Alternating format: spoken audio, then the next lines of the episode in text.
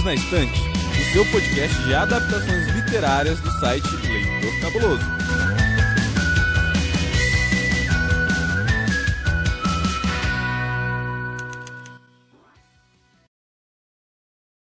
Olá, cabulosos e cabulosos, sejam bem-vindos a mais um episódio do Perdidos na Estante, seu podcast oficial de narrativas e adaptações literárias. Eu sei, você deve estar estranhando, mas agora Domênica está perdendo totalmente o controle dessas gravações. A gente vai dominar isso aqui e vai chutar ela do cast daqui a pouco. Mentira, não vai não, gente. Esse episódio, número 63, nós vamos então para o último livro do nosso arco sobre H.G. Wells, falando hoje sobre o livro A Guerra dos Mundos. Eu sou o Sr. Basso e estão aqui comigo o Paulo Vinícius. Olá, cabulosos e cabulosas. Vamos falar de um clássico da ficção científica hoje. Mais um, né? O Wells, eu falei, cara, não existe altar suficiente para o Wells na ficção científica. Não sei porque, não sei que a galera fica insistindo tanto no Asimov. E o Thiago Cordel. E aí, gente, tudo bem? Estão prontos para mais um episódio? Se você está chegando agora, temos que avisar vocês que esse arco começou há muito tempo atrás, mais ou menos seis semanas, que nós estamos já falando sobre o H.G. Wells, trazendo um episódio sobre um livro, um episódio seguinte sobre uma adaptação para o cinema dessa obra. Então, se vocês quiserem então ver, ver os outros episódios desse arco, que a gente falou sobre a máquina do tempo, a ilha do Tormorro, o homem invisível, é só voltar algumas casas, Domênica que gosta, né? Volte quatro casas ou seis casas e escute os episódios. Vamos hoje então para o livro A Guerra dos Mundos, afinal de contas, o assunto de hoje é livro.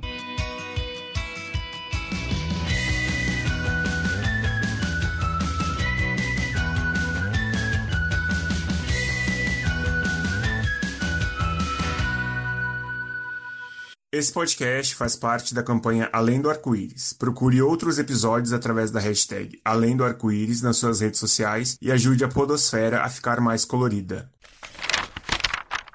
Como fazemos de praxe, vamos trazer então alguns dados básicos do livro. Por favor, senhor, vamos escolher. Vamos, vamos deixar o, o Paulo falar dos dados básicos do livro. Ok, então, nosso A Guerra dos Mundos, ele é um livro do século XIX ainda. Ele teve uma publicação seriada numa revista em 1897 e depois ele foi compilado em um volume único em 1898. Ele já foi lançado em várias versões. Além das que a gente vai falar aqui, com certeza os ouvintes vão, vão se lembrar de alguma outra do Círculo do Livro ou da, sei lá, N, N editoras diferentes. Mas aqui a gente elencou aqui foram quatro edições básicas. Uma da Martin Claret, com 294 páginas, e a tradução do Leonardo Castiglione, uma de 2016, da editora Suma, com 312 páginas, na tradução de Thelma Médici Nóbrega, uma de 2017, da Lebooks Editora, com 183 páginas, e a tradução não foi informada na edição, e uma edição em uma adaptação feita em HQ, é uma banda desenhada de 2018 da Mitos, com 116 páginas. O roteirista é o Leigan Dobbs, com ilustrações do Vicente Cifuentes. A tradução é do Paulo Henrique Góes. É um quadrinho europeu. Quem que se candidata para fazer a sinopse? Ninguém se candidata, eu já determino que o senhor Tiago Cordel vai fazer a sinopse, que eu não vou ficar com essa bucha. Ai, meu Deus, vocês adoram jogar o pepino na mão dos outros, né? Ai. Como falar sobre esse livro que eu descobri agora e já considero tanto, né? Orkut Feelings. Orkut Feelings. Esse é o quarto romance, né, da, Perdão, a quarta história que H.G. Wells é, lança nessa vibe da ficção científica. Eu não tive a oportunidade de ler O Homem Invisível e a, a Ilha do Dr. Monroe ainda, mas o protagonista de A Guerra dos Mundos, assim como de A Máquina do Tempo, também não tem um nome. Ele não é apresentado pra gente Sim. com um nome. Começa a ser uma marca registrada do Wells aí, né? mas então, tudo começa mais ou menos ali no início do século XX, na Inglaterra. É, o protagonista e narrador, né, que como eu já disse, não tem um nome. Em um dado momento, um colega dele que trabalha no observatório de Ottershaw chama ele para que ele visite o observatório e faça uma observação de uma série de explosões que começam a acontecer na superfície do planeta Marte. Até então, nada de anormal, não tem necessidade deles se alarmarem por conta disso, mas alguns dias após o início dessas explosões, um cilindro de origem desconhecida cai ali naquela região, né, próximo de, de Ottershaw. Todo mundo fica ali em polvorosa e tal, porque caiu uma coisa desconhecida. A princípio as pessoas não dão muita atenção. À medida que o caso vai ganhando proporção, começa a se discutir, as pessoas começam a se aproximar. E aí esse cilindro acaba revelando que uma frota alienígena, né, uma frota de marcianos, não só veio para o nosso planeta, como começa a atacar a raça humana assim, sem mais nem menos. E aí na fuga uhum. pela sobrevivência, esse nosso protagonista, ele foge desse povoado com a esposa, mas eles acabam se desencontrando por algumas razões, e aí começa a jornada do protagonista tentando sobreviver e ao mesmo tempo narrando pra gente os acontecimentos desde a chegada dos marcianos até o embate deles com a humanidade. Muito bem. E você esqueceu de falar que tem uns tripés gigantescos que tá, soltam uns raios malucos. Ah, é, gente. Os marcianos, como a gente vai apresentar, eles são tipo. Imagina uma caixa d'água com umas perninhas. É isso.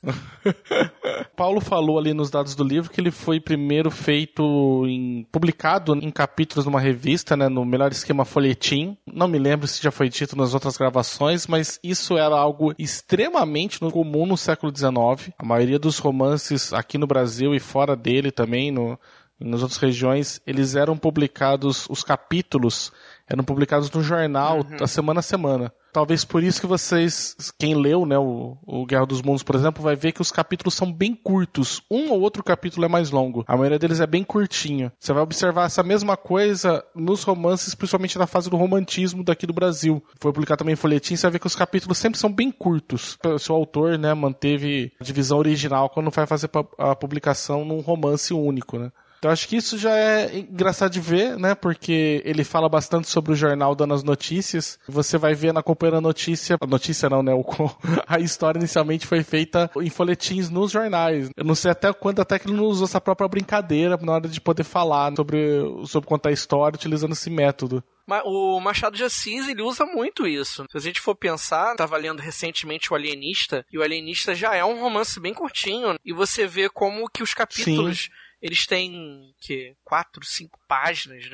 Os do Wells, ele mesmo fala que ele alterou parte do andamento da história com base na reação que os leitores tinham a cada semana. Ah, é muito comum é, ele... fazer isso. Novela da Globo, sabe, que faz isso também. É, é isso aí, gente. Ele, tanto que a gente vê uma, uma certa mudançazinha de tom no Guerra dos Mundos mais pro final. Uhum. Ele começa de um jeito e ele termina do outro. Né? É uma maneira de até do autor ele manter o interesse do público na narrativa dele. A gente pode ver uhum. romances mais antigos até do que o do que a Guerra dos Mundos. Um dos que eu gosto bastante é o Conde de Monte Cristo. Conde de Monte Cristo foi escrito nessa nesse sistema folhetinesco, né? Sério? Mas, porra, ele é gigantesco. Ele... Mas, assim, tirando essa curiosidade dos capítulos curtos e tudo mais, a leitura para vocês, como é que foi? Eu, assim, para mim, eu já falo, foi rápida pra caramba. Eu li esse livro em dois dias. A escrita do Wells é bem fluida mesmo, assim. Uma coisa que eu observei na Máquina do Tempo e observei aqui também é que, assim, é, novamente, ele pega a premissa, ele pega uma ideia, né, científica, uhum. e aí ele não te explica muita coisa. O que eu acho legal é que ele trata a gente com a mesma percepção de mundo que o protagonista dele. Porque aqui a gente tem um homem que, assim, ele até se interessa por essa questão da do estudo científico, da astronomia em si, mas uhum. tem outras pessoas ao redor dele que vão ter um entendimento um pouco maior. Então, ele não vai explicar muita coisa, ele não vai se deter muito em detalhes. O, o comecinho do livro, ele até explica mais ou menos, ele te dá um embasamento, olha, a ideia é essa, entendeu? É possível haver vida em Marte por conta desses dados aqui que eu estou te apresentando. Você entendeu isso? Beleza, então vamos para a história. Eu acho isso genial, assim. Aliás, esses dados iniciais mostram como o pessoal não sabia nada dos mundos antes, né? Porque a explicação eu acho tão esdrúxula que como Marte era menor e fazia mais rotações, ele provavelmente ele esfriou muito mais rápido do que a Terra, então considerando o tempo que a gente demorou para esfriar e para desenvolver vida aqui, para ser possível, lá, então obviamente já tinha a vida muito mais evoluída por conta disso. Eu falei, cara, tipo, é muito você usar só uma variável e extrapolar ela, né, pra, pra tudo, né? Com certeza. Eu vou ser só um pouco polemiquinha, porque É. eu tive um pouquinho de dificuldade com, com a leitura da Guerra dos Mundos. Mas eu entendi depois por que que eu tive, que essa, eu tive essa dificuldade. Não sei se pra vocês funciona dessa maneira. Pra mim, o Wells ele funciona muito na releitura. Ele não funciona pra mim numa leitura primeira. Assim, eu sempre tenho, eu acho a leitura truncada pra mim de primeira, né? Agora, toda vez isso aconteceu com acho que quatro romances do Wells que eu já li. Toda vez que eu pegava a segunda vez pra ler, a narrativa fluía, que era uma maravilha. Ilha do Dr. Morro eu já li quatro vezes. Então eu já conhecia. Uhum. Ilha do Dr. Morro eu li em um dia e meio. Dois dias no máximo. É, o Homem Invisível também, eu já li. Primeira vez eu levei uma semana pra ler. A segunda eu já li direto, de uma, numa tacada só. Outros romances também dele que, infelizmente, o pessoal não chegou a ver aqui pro Brasil, né? Eu gosto muito da fase final da, da vida dele, que ele já começa a ficar bem pistola mesmo. Né? Já tá revoltado com o andamento do mundo. Ele faz umas Uhum. obras que são bem dialógicas mesmo. Eu, eu não sei porquê, não sei se isso é só comigo ou se é com outros leitores também, acontece isso. Pra mim, não, foi super tranquilo. Uhum. Eu li de primeira, aliás, peguei várias coisas já bem tranquilo assim com ele, né? Ah, acho que só tem tão distanciamento pra você saber, acho que de fluxo de narrativa. A Uhum. narrativa é lenta, lenta. Cara, É. é, eles encontram o, o cilindro, aí vai lá, não acontece nada, É, volta, então talvez volta no seja outro isso que tenha depois. feito a narrativa truncada. Essa coisa dele de ser descritivo demais. Só vou, só vou dar um, av- um alerta pra quem tem a versão da Hum. Suma, que tem dois prefácios. Tem um do Braulio Tavares e tem um do Brian Aldiss, né, que é um, um autor americano. Não leiam o prefácio. O prefácio dá muito spoiler. Ah, o prefácio conta o filme inteiro, o livro O inteiro do, eu o do, o do Braulio nem tanto. O do Braulio é até legal pra ver como é que Ai, era cara. como é que era o contexto de publicação de ficção científica na época. Vale muito a pena ler o texto do Uhum. Braulio. Agora, o do Brian Aldiss, ele te conta do começo ao fim. O, a, a narrativa. Ele te conta tudo, te conta até como Tudo. eles vencem os marcianos. Tudo. Sabe, tipo, é muito. Não leiam, pulem. No prefácio do Braulio fala sobre isso, como estava no contexto de escrever sobre guerras na época, e o, e o Wells fez assim, deu um salto, porque em vez de ele falar sobre conflitos aqui na Terra, ele fez um conflito interplanetário. Então já foi uma boa sacada que depois disso foi muito imitado, né? E como que isso depois foi, depois acabou chegando nos Estados Unidos, que eles publicaram o romance do Wells de maneira clandestina, pirata, mudando inclusive algumas coisas. O Braulio fala que existe uma agência muito maior do protagonista e das pessoas na resolução dos conflitos, sendo que o Wells trata mais a questão como o povo inteiro da Inglaterra lidou com isso. Tem um individualismo forte.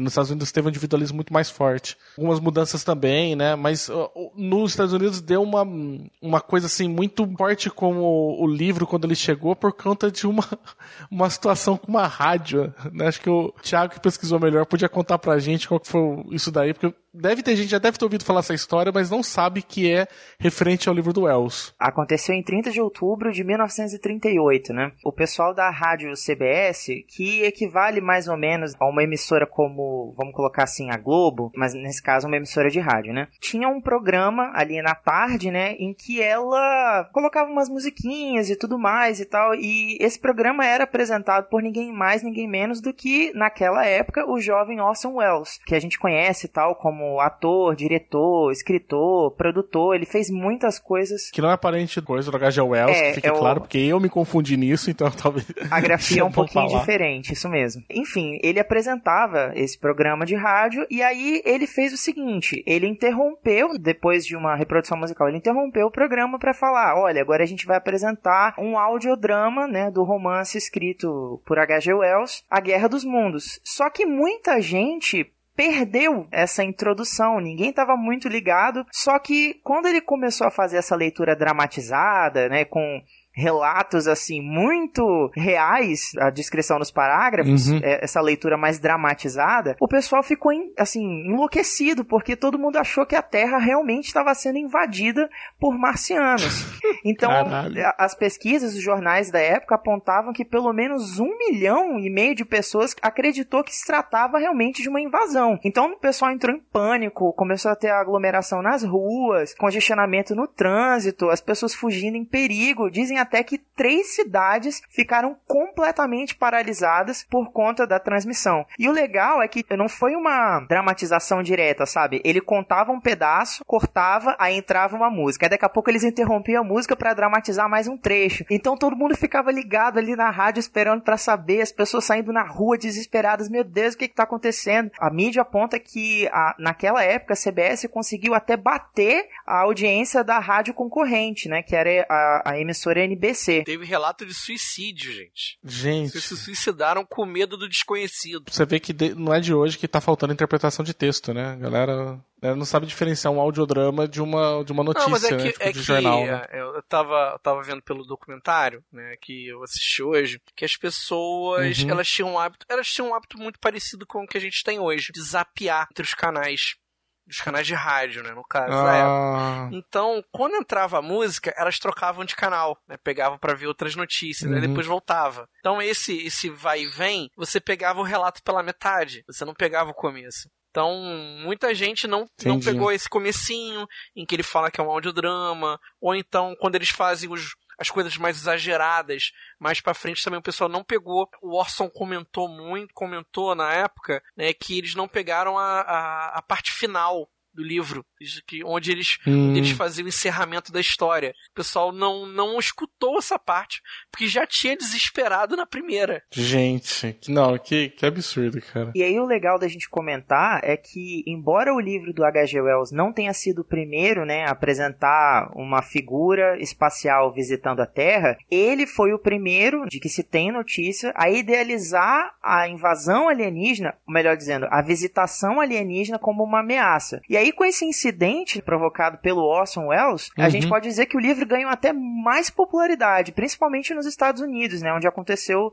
o caso, dando margem para que novos escritores se lançassem nessa empreitada de imaginar uma invasão alienígena e tudo mais. Quase todos os filmes que a gente vê de alienígena é sempre uma invasão. Poucos deles eu acho que, que não trata os alienígenas como perigo, né? Sabe? A maior parte deles trata eles dessa maneira. É engraçado porque essa notícia dessa. a- esse acontecimento que teve com essa rádio, eu já tinha ouvido várias vezes, em outros contextos, e eu nunca soube que era do referente ao Guerra do Mundo do. O Guerra dos Mundos, né, do Wells, cara. Muito engraçado isso. Curioso também que o livro do Wells ele, ele era conhecido. O Guerra dos Mundos, dos quatro considerados é, os principais pilares da escrita do Wells, ele é o mais famoso. Então ele já, já era conhecido por uma quantidade boa de leitores, já tinha tido ótimas vendas na época, mas ele era um livro que ele teve o seu período. Ele teve o, o seu período de amadurecimento e depois ele, ele acaba sendo deixado de lado por coisas mais recentes. O caso com Orson Welles fez o livro ganhar um outro status. Ah, imagino, né? Puta, melhor, melhor peça de propaganda do mundo. Sim, e depois disso tiveram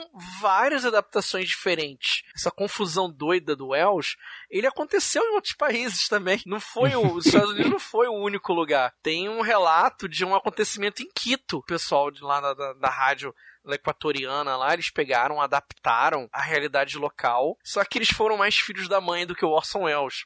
Eles pegaram Uhum. é, gravações mesmo de pessoas que tinham vozes realmente parecidas com autoridades locais.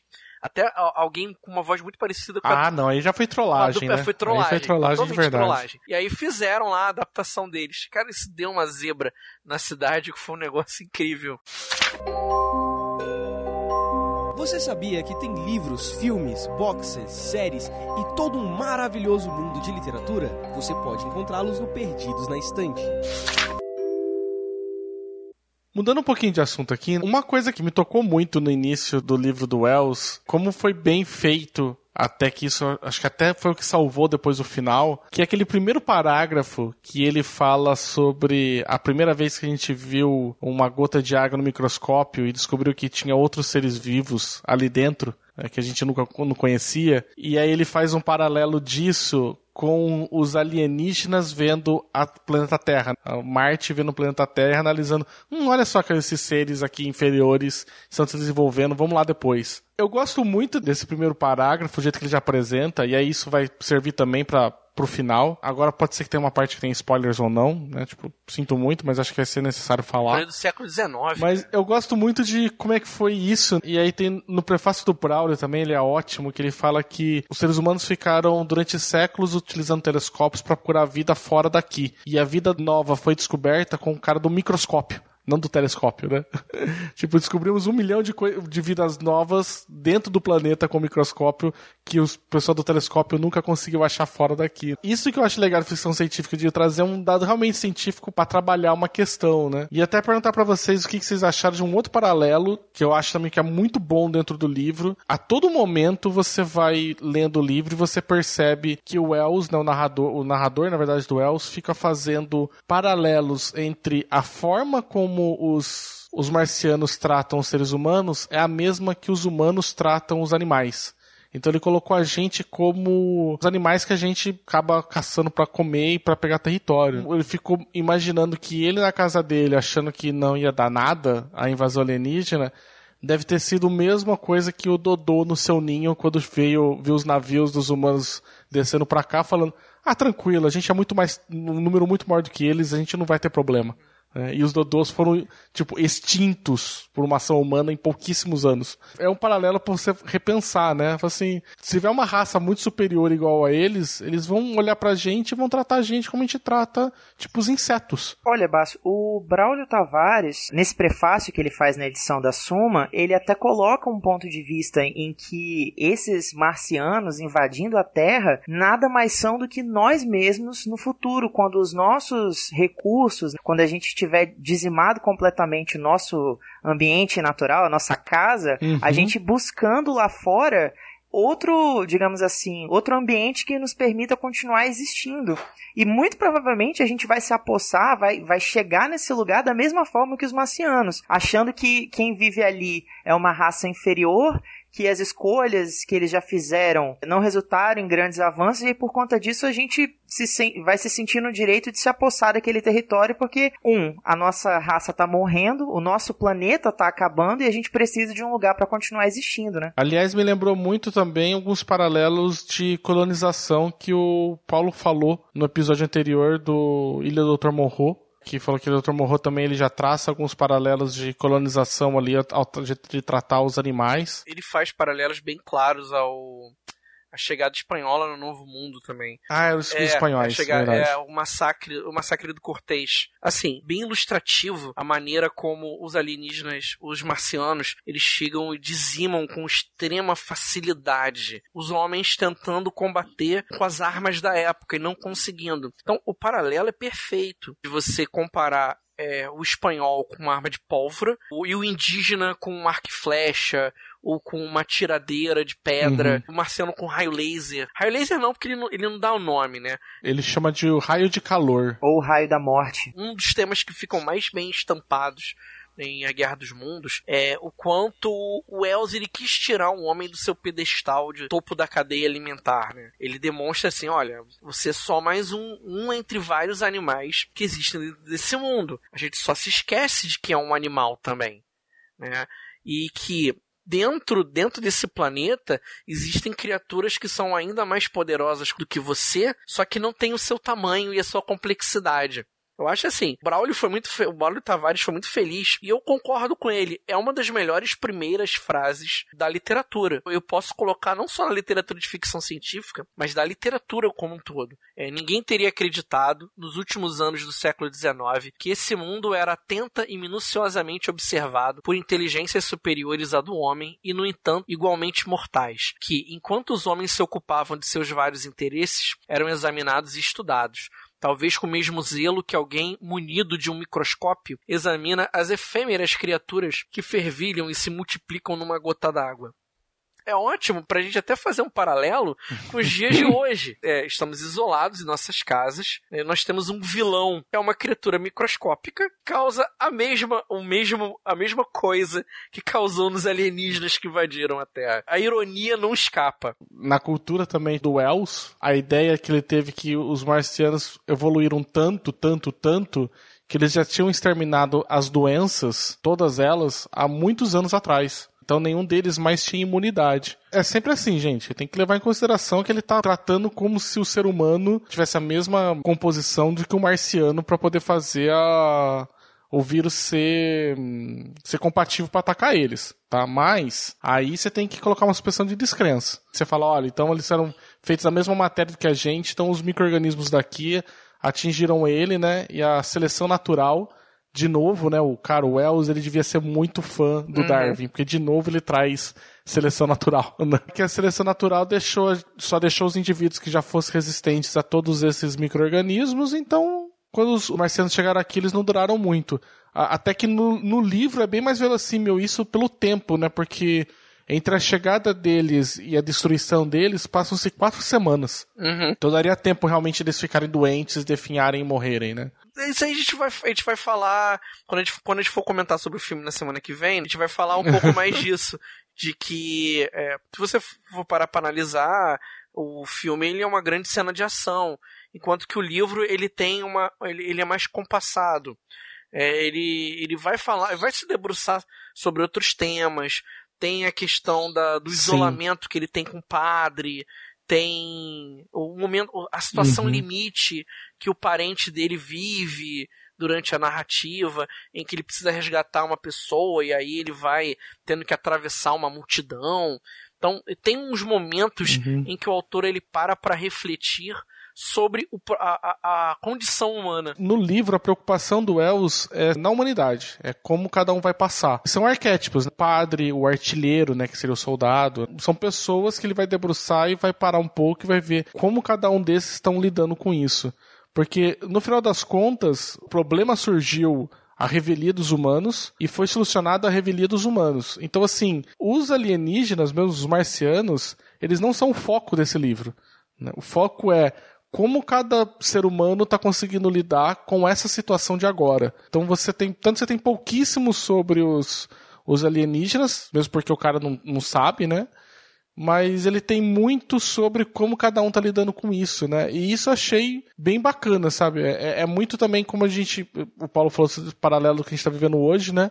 É muito também sobre o que a gente tá vivendo hoje, sei lá, com o Covid, de olha, como que tá cada um tendo que lidar com essa situação, muito mais do que o que, que é o vírus em si, né? Paralelo bem legal que acontece nessa percepção do protagonista em relação às pessoas que ele vai encontrando é, um pouco depois que ele testemunha o primeiro trípode sendo abatido pelas forças armadas, ele encontra um cara assim na, na beira de um riacho, né? Eles começam a conversar um tempo e esse cara tá com aquela percepção assim de que tudo não passa de um castigo de Deus, que a gente incitou a ira divina e por conta disso agora a gente está sendo punido. Esse uhum. cara fala, o protagonista fala para ele: "Meu irmão, eu acho que você tá vendo pela perspectiva errada. Olha, a gente acabou de encontrar uma forma forma de destruir um deles. Se é possível abater um, com certeza a gente vai encontrar um jeito de abater os outros. A gente tem que procurar manter o otimismo e tudo mais. Mais para frente, né, quando ele começa a mostrar pela perspectiva do irmão do protagonista o que, que tá rolando ali em Londres, a gente vê que a mídia também faz esse, esse papel de, apesar de não ter sido possível ainda entender o que são esses marcianos, boa parte das nossas forças estarem caindo, eles colocam tudo para uma perspectiva otimista Olha, é, uhum. não vamos espalhar o que, está rolando, entendeu? Tanto que as pessoas em Londres, quando começa a evacuação, elas não têm uma ideia muito clara de por que elas estão tendo que sair. Elas só começam a, a, se alarmar mesmo quando o pânico vai chegando. Trípodes e os marcianos vão começando a invadir a cidade, destruir tudo, e aí eles começam a, começam a tomar conhecimento do, da gravidade das coisas. E o quanto que oscila né, o narrador também, porque ele oscila de momentos de desespero e momentos de esperança. Nisso é muito muito crível, né? O quanto que ele fica desesperado em certos momentos, em certos momentos ele tem uns arrobos de coragem, em certos momentos ele cai numa depressão foda, né? Então é, apesar da situação toda ser maluca, ficcional, tudo mais, a reação do narrador e das pessoas que ele encontra elas são muito realistas, né? elas são muito verossímeis. Com certeza. A própria imagem do narrador ela vai mudando. Chega um momento do isolamento, que está junto com o padre. Ele se coloca numa posição em que ele precisa fazer algo que em outro momento seria repreensível. Ele se coloca numa situação em que ele acaba tomando uma atitude de sobrevivência. Paralelo muito interessante, porque a, a narrativa ela acaba tomando dois pontos de vista. Tem um momento em que ela sai do protagonista e vai para um parente dele, que aí vê como é que o parente faz para poder fugir daquilo. E aí o parente uhum. ele, ele, acaba se colocando numa situação em que ele, ele precisa escoltar duas pessoas do interior até uma grande cidade onde elas pudessem ficar mais seguros e eles passam por uma multidão de pessoas e ele não entende por que, que aquelas pessoas perderam o cavalheirismo, perderam a paixão, o amor uhum. ao próximo. Pessoas passando por e cima. outros absurdos, é... né? Que a galera tentando levar, tipo, dinheiro, uma galera tentando levar um monte de coisa, sabe? Ele olhando assim. Ele não falou nada, mas para mim tava muito clara a crítica de: olha a merda tá acontecendo, você tá se apegando a isso, né? Uhum. Uma clara crítica ao materialismo. O Wells já tava quase enveredando ali no socialismo nessa época, né? Tipo, você vê que ele coloca muita questão do coletivo e não do, do, indi, do indivíduo, né? Não, é engraçado porque ele é um. ele chega a ser uma. ele chega a ser um defensor do, do socialismo. É porque tem determinado momento da, da vida dele em que ele acaba pegando algum, alguns caminhos que não, não são tão legais. Ele acaba se envolvendo com um movimento que estava muito famoso na época. Eu, tava, eu também estava assistindo sobre, um pouco sobre a vida dele, sobre. Eu esqueci o nome, Fabianismo que era uma, era uma linha de pensamento mais radical. Em vários momentos da vida dele, ele tem críticas ao modelo capitalista, críticas a, a essa sociedade de consumo. Engraçado, uhum. ele fala de sociedade de consumo, ele não, ele não usa essa expressão, mas dá para ver claramente que é uma crítica à maneira como as pessoas se apegam a bens materiais. Com certeza, tem, tem duas passagens no livro que mostram bastante isso. Uma é quando ele tá fugindo, né, com, com o soldado, logo assim que eles se conhecem, aí tem um velhinho que tá, digamos assim, atrasando o rolê do pessoal porque ele tá tentando levar um, umas orquídeas que para ele é importante aquilo, que ele é, sei lá, não sei se é a fonte de renda dele ou se ele só gosta mesmo, mas ele, enfim, o protagonista até agarra ele e fala assim: "Meu irmão, você sabe o que, que tá vindo de lá? É a morte, é a morte". Aí o cara: "Tá, mas eu tenho que levar Sim, cara, as orquídeas e tal". E mais para frente tem um, uma galera também segurando uma porta e aí em cima dessa porta tem os bens materiais deles que eles estão tentando transportar, assim, caminhando, os trípodes vindo e eles tentando correr, segurando a porta e as coisas em cima. Eu fico, meu Deus, olha, se o mundo tivesse acabando, eu não sei, acho que eu pegava o Kindle e corria só. Que pelo menos dá pra colocar mais uns livros aí e a gente lê um pouquinho antes do mundo acabar. Ei, você quer encontrar um mundo secreto de adaptações literárias? Sim, mas onde? Perdidos na estante. Finalizando aqui então nossa conversa, vocês recomendam a leitura do livro e quantos selos cabulosos vocês dão para A Guerra dos Mundos? Pode começar o Thiago. Esse é o segundo livro que eu leio do H.G. Wells, né? O primeiro foi A Máquina do Tempo. A Máquina do Tempo eu gostei mais, dei quatro selos cabulosos. Pra Guerra dos Mundos eu também gostei, mas como é que eu posso dizer? Não foi para mim uma experiência tão legal quanto foi ler A Máquina do Tempo. Então eu vou dar três selos cabulosos. Nossa, Thiago, três selos cabulosos, olha. Tá andando muito comigo. Tá, cara, a gente tem que começar a separar esse grupo aqui. Tiago, você vai começar a gravar com a Camila agora, tá? Porque a Camila tem, não tem o coração tão peludo assim. Então vai, imaginando. Nossa, vai, vai, Paulo. Vamos ver que nota. Eu achei que eu fosse malvado hoje, cara. Eu dou três selos cabulosos também. Caraca, vocês estão muito zoando com a minha cara. Não é o livro do Wells que mais me agrada. É uma narrativa que ela é enrolada. Muito porque ele, ele acaba se perdendo em fluxo de pensamento. O personagem ele se vê envolvido em diversas situações e ele começa a, a pensar coisas que não, tem a ver com aquele momento. Então é uma narrativa que ela se perde em alguns sentidos. Porém, as discussões que ele faz sobre a condição humana são maravilhosas. Quanto o ser humano não é o topo da cadeia alimentar, que o ser humano ele é capaz de fazer quando exposto a uma situação limite, o apego aos bens materiais, a crítica clara, uma sociedade de consumo. Novamente, estamos falando de um cara que escreveu um livro em 1895 e a gente só vai ter teorias sobre sociedade de consumo em 1950. É muito tempo depois. Ah, com é. as, primeiras, as primeiras ideias de caras como o Adorno ou o Horkheimer. É, são 50 anos de diferença. Então é um cara que tem ideias muito à frente do seu tempo. Porém, no aspecto literário, são três selos cabulosos. Nossa, vocês são muito assim chatos. Eu olha, eu falo para você que eu dou quatro selos cabulosos para o, a Guerra dos Mundos. Eu acho só que eu tenho pouco de dificuldade com o ritmo da leitura, principalmente no momento que ele passa para o irmão que está em Londres ficou um pouco confuso para mim ali a, a, aquela passar de bastão porque você meio é, que tem um outro é narrador. É Mas para mim é só por isso, cara. O restante eu gosto das digressões que ele faz, no momento que ele para para pensar um pouco sobre o assunto. Eu acho que é muito claro pro momento que a gente tá, sei lá, às vezes em desespero, sem saber o que, que é, o cara começa a pensar um monte. Inclusive tem uma passagem muito boa dele com um maluco que fala que eles vão fazer a revolução e são os últimos homens na Terra, e ele super concorda com o cara, e aí ele mesmo depois para e começa a pensar cinco minutos cavando o túnel que, pera, mano, isso é meio, isso é meio maluquice, né, sabe? E eu gosto, sabe? Normalmente a gente sempre imagina que a narrativa fica linear. E eu gosto que ele dá uma, uma zigue-zagueada, assim, no meio da narrativa nesse caso, porque coloca um pouco no estado de espírito do narrador, né? Da personagem, né? Tipo, que tá totalmente perdida. Para mim são quatro selos cabulosos, né? E eu espero que, assim, quem leu os contos, os contos quem leu os livros do, do Els, tudo, tenham gostado desse episódio. Nós falamos hoje sobre o livro.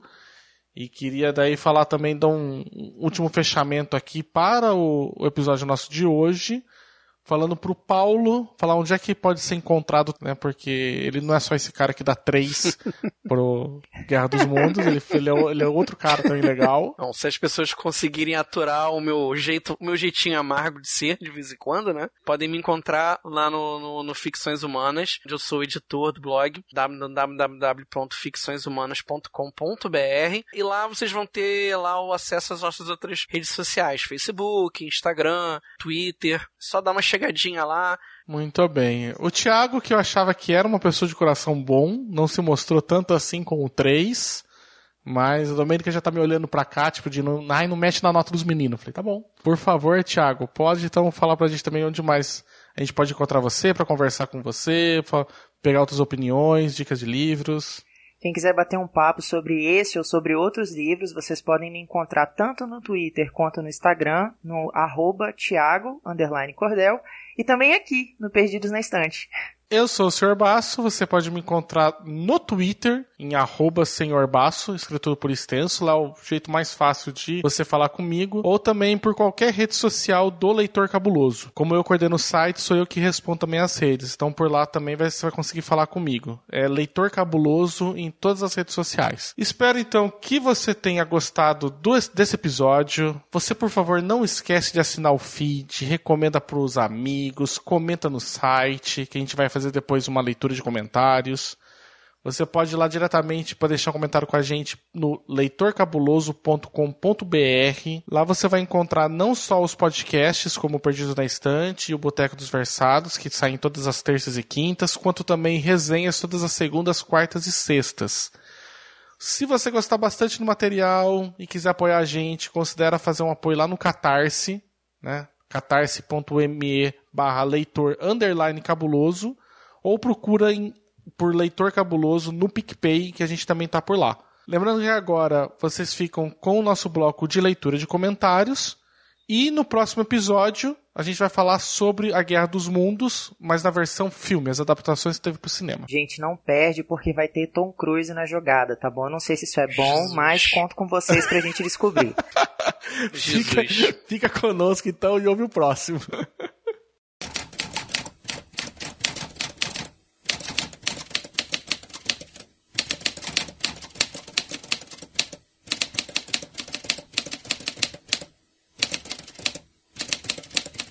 E isso daqui não faz mais sentido nenhum, porque eu não participei do programa e a pessoa que apresentou o programa tá aqui para participar supostamente como convidada à leitura de comentários e deveria ser o contrário, mas é isso.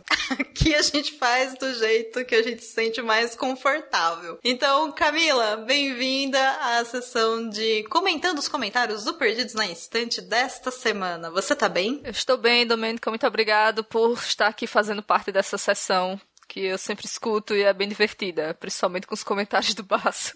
então, o Baço está de castigo editando o episódio, que no caso é esse episódio que vocês estão ouvindo, mas ele tá aqui do lado desesperado para falar alguma coisa. Você quer falar alguma coisa? Só quero falar que eu só trabalho nesse site. Só trabalho, não me divirto mais. Alguém tem que reclamar. A vida é assim: primeiro a gente trabalha, depois a gente se diverte. Falar nada não, porque tem bastante reclamação nesse episódio que vocês acabaram de ouvir aí, né? Vocês ouviram que tem o Paulo, né? Então é sinônimo de reclamação no episódio. Ah, isso é verdade. Gravar com o Paulo não é fácil, mas gravar com a Camila é muito mais prazeroso. Oh, que é isso?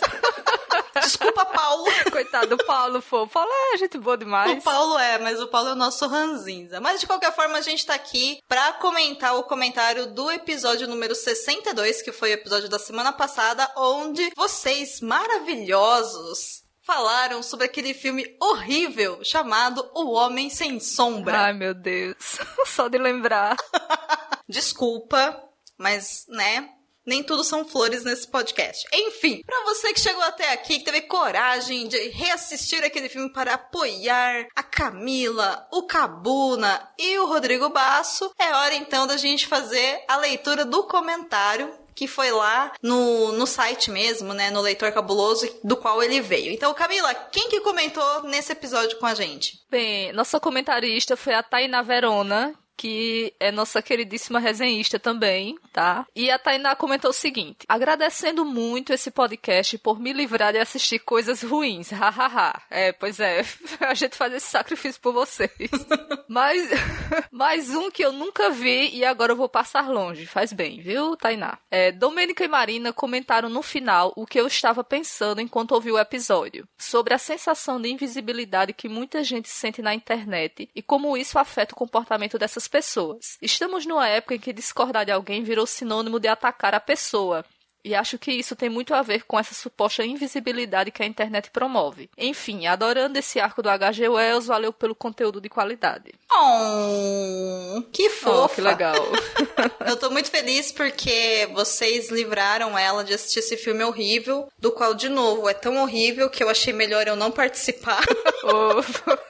Fez bem, porque, poxa, que triste esse filme. Nossa, muito triste. Eu nunca fiquei tão feliz de saber o quanto que a Globo cortava as coisas, sabe? Tem, tem filme que é melhor se você viu. Com a dublagem do Herbert Richards, na sessão da tarde. Gente, fica com essa memória. Sabe, pega aquele VHS na casa da sua avó, sei lá, dá um jeito de digitalizar ele e veja aquilo, não vai ver a obra original, porque assim, é um rompimento no seu coração que dói, machuca. Olha, é bastante triste. Tem vários filmes que acontece isso, né? A gente lembra, ah, nossa, era tão bom quando você vai assistir seu. Hum, hum, coitados. É, fica uma, uma, dualidade assim, né? O filme era bom, ou eu que era tão ruim que eu achava que aquilo era bom, sabe?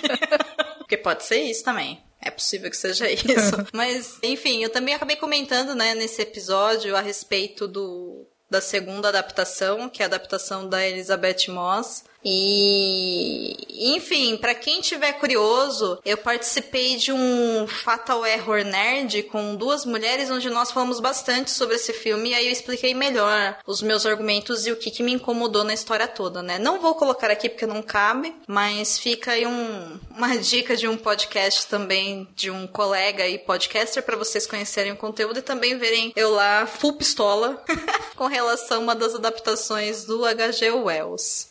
Com relação a esse comentário que a Tainá falou de, de mídia social, eu acho que tem dois pontos que é muito interessante da gente refletir, principalmente enquanto usuários de redes sociais, todos nós somos. Que a primeira, sim, é essa questão da invisibilidade e como essa cultura do cancelamento está fazendo com que todos nós identifiquemos que, como estamos muito sensíveis, qualquer pessoa que coloca uma coisa do qual você não concorda, as pessoas tendem a achar que isso é um ataque pessoal.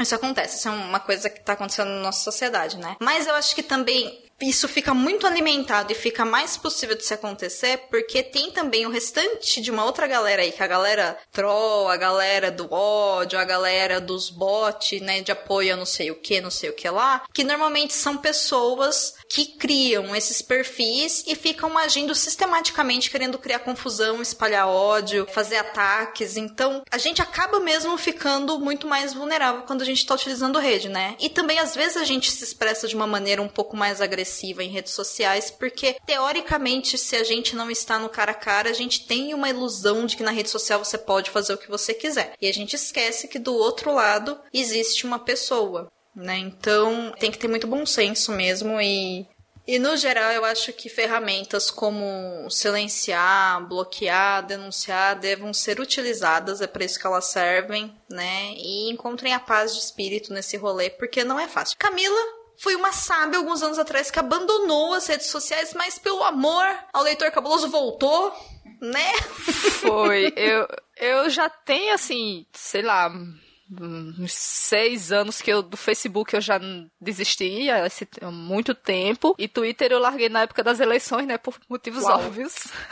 e eu vou resolver voltar agora por conta das coisas do leitor cabuloso, porque eu queria interagir também com os ouvintes e tudo mais. Assim, agora eu tô tendo muito cuidado para não ficar não muito tempo olhando, porque assim, principalmente com a situação que a gente tá agora, né? Toda hora que você abre sempre tem. É uma polêmica que se eu não tivesse no Twitter eu não ia ficar sabendo e que eu já vou ficar meio. Hum, sabe? Então eu tô tentando usar com mais parcimônia. E também outra coisa que acho que é bom a gente prestar atenção é de não reagir tão rapidamente às coisas, sabe? Antes de escrever, você parar um pouco. Será que eu preciso mesmo realmente comentar sobre isso, né? E também na hora de ler, ter cuidado, assim, de também selecionar um pouco o que você consome, né? Na rede também. É, concordo, concordo. Eu acho que isso é fundamental. Tanto que eu também normalmente não tomo muito cuidado para me expressar com relação a alguma coisa, porque sempre vai vir um desconhecido querendo pegar o que você disse, né, no Twitter, que é onde eu habito. Facebook eu já não uso há muito tempo, mas que vem querendo mostrar o quanto você está errado naquele único tweet de, sei lá, 200 caracteres e você olha e você fala, você nem me conhece, nem sabe qual é o contexto. Pois é, tem isso, né? Porque assim, é, pra gente ter uma conversa saudável, uma conversa realmente profunda, é, é um espaço muito pequeno. E ainda tem a questão de, da, quando você se expressa escrevendo, você às vezes não consegue se expressar direito. E aí, além de você não saber se expressar direito, a pessoa que leu também não entende o que você quer dizer. Aí fica tipo uma comunicação muito truncada né? Então é difícil. Uhum. É. É isso. Então, façam como Camila Vieira, fiquem pouco tempo em redes sociais, leiam muito, gravem podcasts e quando for usar Twitter ou alguma outra rede, né, entenda que nem tudo é sobre vocês. Existem 7 bilhões de pessoas no planeta, Isso gente. Isso mesmo. Calma, vai ficar tudo bem. nem tudo é para você e nem tudo que tá na internet também é verdade, né? Aquilo lá é só um recorte e, e um recorte muito específico de alguma coisa que tá ali. Então, eu acho que é importante a gente manter a nossa sanidade mental acima de tudo, porque senão a gente vai entrando umas espirais muito negativas mesmo. Mas Camila, semana que vem. Sim, sim. Vai acontecer uma coisa muito legal no episódio, então eu já vou deixar aqui de alerta para os nossos ouvintes ficarem de olho no episódio da semana que vem. E semana que vem também acaba o arco do HG Wells, então que tristeza. Eu acho que a gente deveria fazer um arco novo. O que, que você acha? Eu acho que você está totalmente correta em desejar um arco novo e eu acho que esse arco já está sendo preparado. É um arco muito é, especial. É mesmo? Não me diga. É, eu posso falar? Posso, posso contar? Pode. Então, gente, próximo arco será sobre obras de Stephen King. E eu que vou ser a host deste arco, porque a Domênica me passou essa missão. E eu mais que prontamente aceitei, porque eu adoro Stephen King. Uhul! Você tem toda a capacidade, sim, de, de cuidar desse arco. E é a pessoa mais indicada para isso, Camila Vieira. Então, eu espero que você esteja se divertindo nesse processo, porque é muito gostoso. Estou sim. Está sendo muito divertido e, além do mais, assim, alguns programas têm convidados especiais, viu? Só deixo aqui isso aí pra galera ouvir. Deixa isso, isso, isso em suspense. Deixa no ar. Né? Deixa no ar. Muito bem. Muito bem, então. Então, semana que vem a gente volta. Isso mesmo. Então tá bom. Pra quem quiser te seguir lá no Twitter, na terra do, do seu silêncio consciente em redes sociais. É arroba Camila S. Vieira 1. De vez em quando tem foto de gatos, minha gente, lá. Vão lá ver meus gatinhos. Vão lá ver os gatinhos de Camila que vocês fazem muito bem. E ela também tá aqui no Perdidos e lançando resenhas no Leitor Cabuloso, que vocês já sabem. E para quem quiser me seguir, Twitter e Instagram, arroba Domênica Mendes. Bora então subir esse episódio e lançar. Fechou. Pronto. Eu acho que saiu um pequeno miado. Ele tá querendo pra minha cara. Aí, tá, deixa eu abrir logo a porta, porque a bichinha tá aqui arranhando a porta pra sair. E eu fiquei jogando travesseiro nela pra ela parar. Aí agora deixa ela sair e o outro vai-se embora, vai, vai, Loguinho. Porque existe uma treta muito forte aqui em casa entre Logan e Hermione. É uma treta fortíssima. Aí Logan tava miando porque ele queria ir atrás de Hermione. Você ouviu ao episódio número 63 do podcast Perdidos na Estante. A apresentação é de Senhor Basso, Tiago Cordel e Paulo Vinícius. A pauta é de Tiago Cordel. Comentários e recados, Domênica Mendes e Camila Vieira. Participação especial, Logan. A edição é de Senhor Basso.